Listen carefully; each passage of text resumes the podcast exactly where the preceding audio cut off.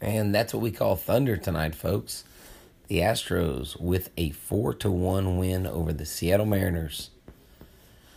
Behind the strength of a Lance McCullers victory and with his best inning coming in the seventh inning with only 11 pitches, striking out nine batters on the evening, and one hit, one run ball. To help him along the way was Brian McCann with his first home run of the season. And the six through nine hitters scoring three runs, getting on base three times, collecting two hits, and doing so much more than the top of the order. But that's what you need a total team effort here with the win tonight. Way to go, Astros. Great win.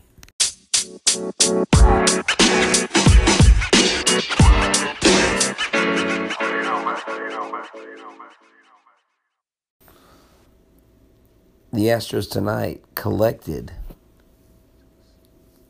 nine hits total. George Springer, although he's over 4, had a sac fly RBI in the eighth to help get things going.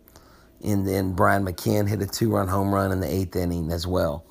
So the Astros did what we know they're able to do, what they're capable of do.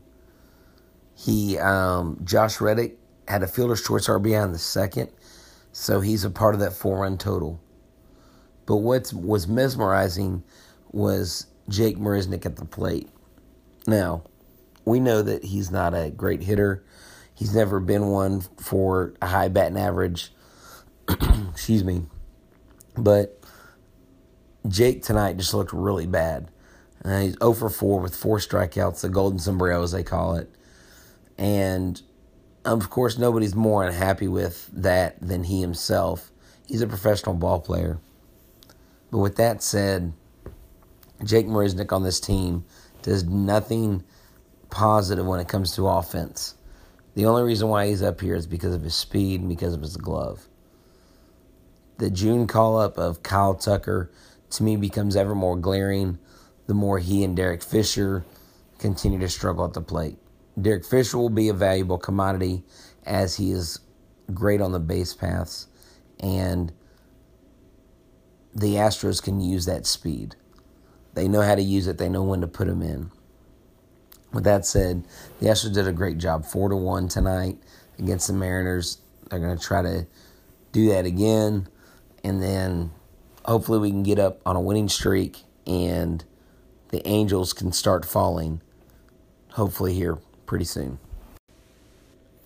And I hope you enjoyed that last song by Stavesacre, one of my favorite bands back in the 90s when I was in college.